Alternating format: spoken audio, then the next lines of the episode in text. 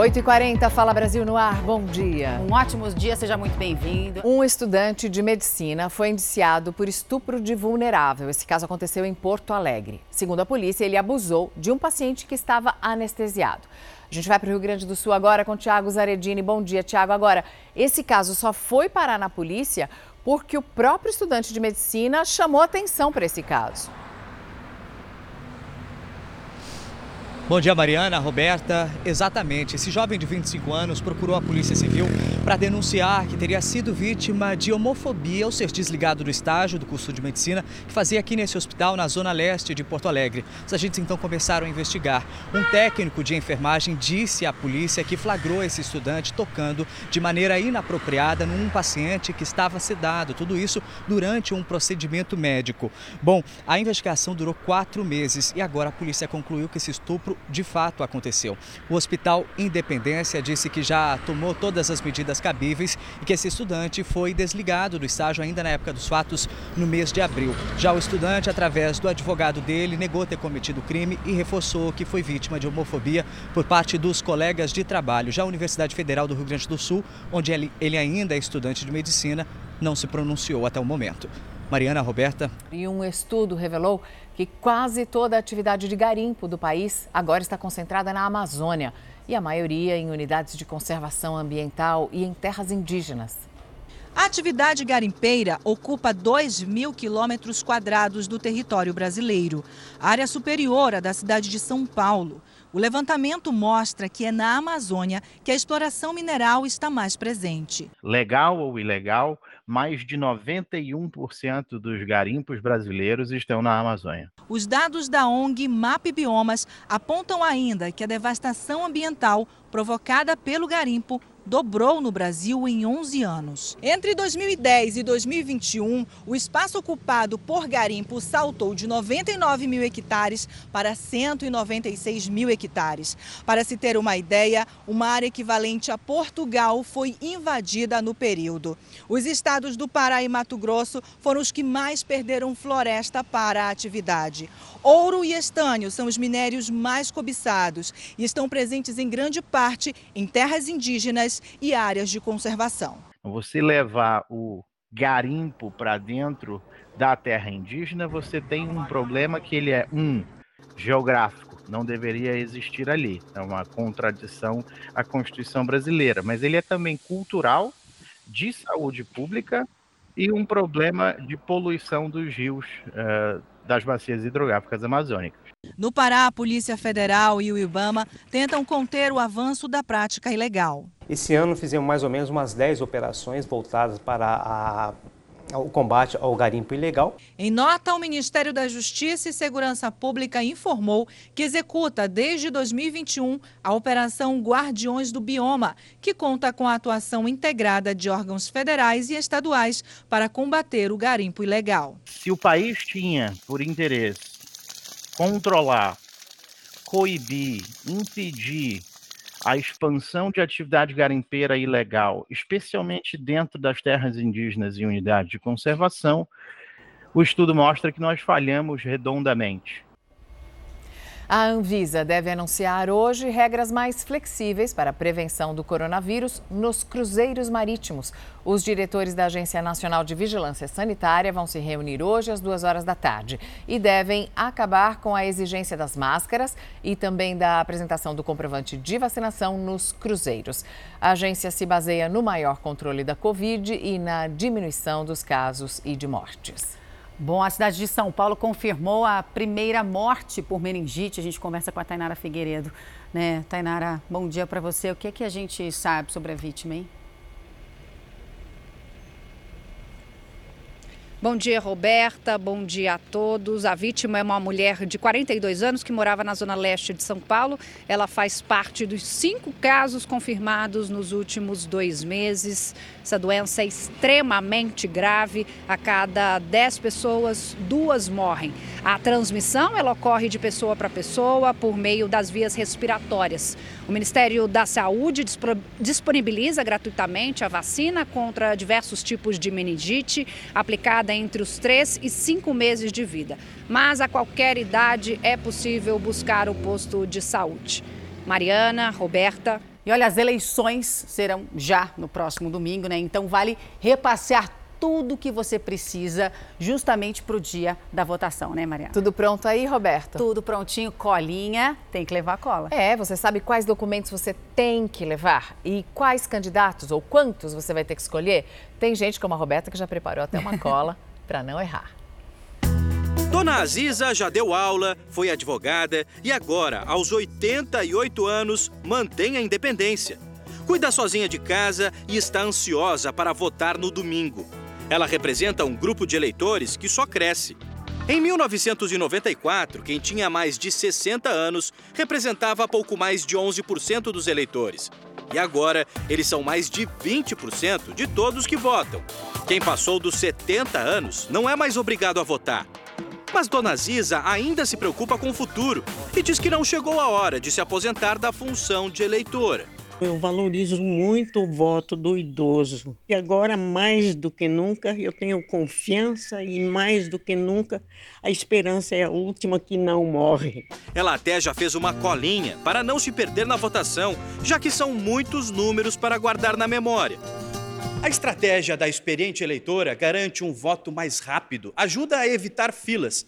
Eu tenho aqui uma colinha também e vamos fazer uma simulação para entender como é que funciona o processo de votação e quanto tempo a gente leva. Zerando o cronômetro, primeiro voto para deputado federal com quatro dígitos. Confirmado, depois deputado estadual com cinco dígitos. Senador com três dígitos, confirmado, agora sim. Para governador, dois dígitos. E por último, presidente da República, mais dois dígitos, números aleatórios. Fim da votação na simulação em 30 segundos. Você está votando para deputado federal. Pelo site do Tribunal Superior Eleitoral também dá para treinar virtualmente, sempre usando números e nomes fictícios, que não são de candidatos de verdade. Mas perceba que neste ano, para confirmar o voto, é preciso aguardar um segundo para aparecer a foto do candidato. Fim. Essa novidade ela apareceu por conta de muitas queixas que houve nas eleições de 2018 de eleitores e eleitoras que alegavam que não tinham visto a foto do seu candidato aparecer na tela. Neste ano, será eleito apenas um senador por estado. Outra novidade é que no terminal do mesário vai aparecer qual cargo está sendo votado na cabine. Isso é importante porque a gente possa orientar o eleitor sobre a ordem correta da votação. Muitos eleitores se confundem. A Regina é secretária de Planejamento do TRE de São Paulo, o maior colégio eleitoral do país, com quase 35 milhões de eleitores. Ela indicou alguns cuidados que devem ser observados. Apertar o botão verde de confirmar só quando tiver certeza de que escolheu o candidato certo. Depois não dá para voltar atrás. Dá para votar sem o título, mas é fundamental apresentar documento oficial com foto, como o RG. Outra dica é buscar no site do TRE, do TSE ou no aplicativo do e-título a confirmação do local de votação. Celular é permitido na sessão eleitoral, mas proibido na cabine de votação. Não só celular, máquina fotográfica, filmadora, aparelho de radiocomunicação, um tablet, qualquer equipamento que possa comprometer o sigilo do voto. É terminantemente proibido e filmagem é caso de é considerado crime eleitoral. A Laís tem 16 anos, vai votar pela primeira vez, mesmo sem ter obrigação, e está por dentro das regras. O programa de domingo dela e dos amigos é o mesmo da dona Ziza, comparecer à urna de votação. Eu tô bem animada, na verdade, para votar pela primeira vez, de, tipo, ir no lugar, é, entrar assim, na cabine, escolher o número que eu vou votar. Ansiosa até. E a Polícia Federal vai usar drones para fiscalizar possíveis irregularidades nas eleições. Uma demonstração foi marcada para agora cedo em Brasília. A repórter Vanessa Lima acompanha tudo bem de pertinho. Vanessa, bom dia. Bom dia, Mariana. Bem de pertinho mesmo, viu? Eu estou aqui no estádio Mané Garrincha, onde está sendo realizada neste momento uma demonstração. Dá até para escutar o barulhinho, olha só. Então, aqui no Distrito Federal serão usadas três aeronaves, todas equipadas com tecnologia de ponta. Para começar, os drones têm capacidade de voar em altas altitudes, por isso se tornam imperceptíveis e, mesmo assim, possuem câmeras tão potentes que conseguem identificar suspeitos, placas de veículos e transporte ilegal de eleitores aos locais de votação. As imagens capturadas serão transmitidas em tempo real para equipes da Polícia Federal que vão monitorar tudo em solo. Bom, em relação à lei seca, seis estados brasileiros já decidiram proibir a venda de bebida alcoólica no dia da votação. São eles Amazonas, Mato Grosso do Sul, Pará, Rio Grande do Norte, Roraima e Tocantins. Distrito Federal e Espírito Santo decidiram não restringir a venda. Outros estados devem se posicionar ao longo desta semana, já que não existe uma lei federal que proíbe ou libera a venda de bebidas alcoólicas em todo o país. Mariana, Roberta. Obrigada, viu, Vanessa. E agora é a agenda dos candidatos à presidência há quatro dias do primeiro turno. O presidente e candidato Jair Bolsonaro viaja nessa quarta-feira para a Baixada Santista. Ele visita o Instituto Neymar, em Praia Grande, e durante a tarde participa de uma motociata e um comício em Santos. O candidato Ciro Gomes e Luiz Inácio Lula da Silva não têm agenda de campanha prevista para essa quarta-feira. A candidata Simone Tebet participa de uma caminhada e visita o mercado municipal de São Paulo. À noite, participa da sabatina no Jornal da Record. O candidato Felipe Dávila participa de uma reunião no instituto que defende políticas ambientais em São Paulo.